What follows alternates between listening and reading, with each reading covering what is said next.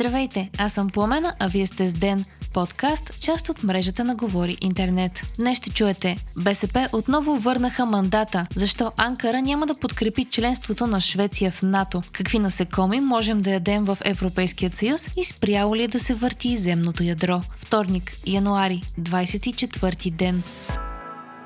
БСП днес върна третия мандат за съставяне на редовно правителство на президента Румен Радев. Това се случва за четвърти път, след като левицата отново не успя да обедини останалите партии, за да бъде излъчен кабинет. Радев ще проведе и среща с представители на ЦИК, след която ще реши кога да разпусне Народното събрание и коя ще е датата на поредните предсрочни парламентарни избори. Ако се съди по изказванията на президента до сега, този път той няма да бърза с разпускането на парламента парламента и най-вероятно изборите няма да са през месец март, като най-вероятна дата се спряга 2 април.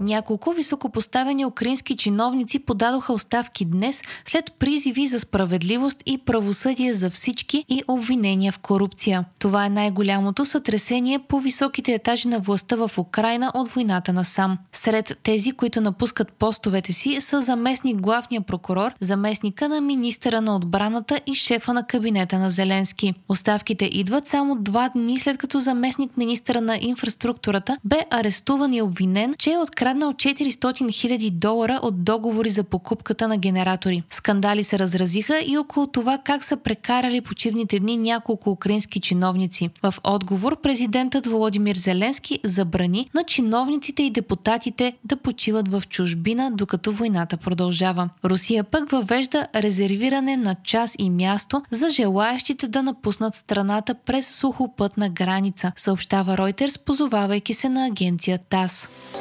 Швеция не трябва да очаква подкрепа от Турция относно кандидатурата и за присъединяване към НАТО, е заявил президентът на южната ни съседка Ердоган вчера. Швеция подаде кандидатурата си за членство в НАТО, след като Русия нападна Украина, но се нуждае от одобрението на Турция, която вече е член на военната организация. По-рано този месец в Швеция се проведе протест, организиран от кюрди, по време на който чучело на Ердоган бе провесено от улична лампа. Протестът получи сериозен медиен отзвук в Турция, а премиерът на Швеция каза, че протестиращите са се опитали да саботират кандидатурата на държавата за НАТО. След това и копия на Корана бе изгорено пред посолството на Турция в Швеция. Властите в Стокхолм се извиниха, но Ердоган каза, че това не е достатъчно и страната няма да получи подкрепата на Анкара, освен ако не заеме по-твърда позиция спрямо кюртските организации, които Турция е обявила за терористични.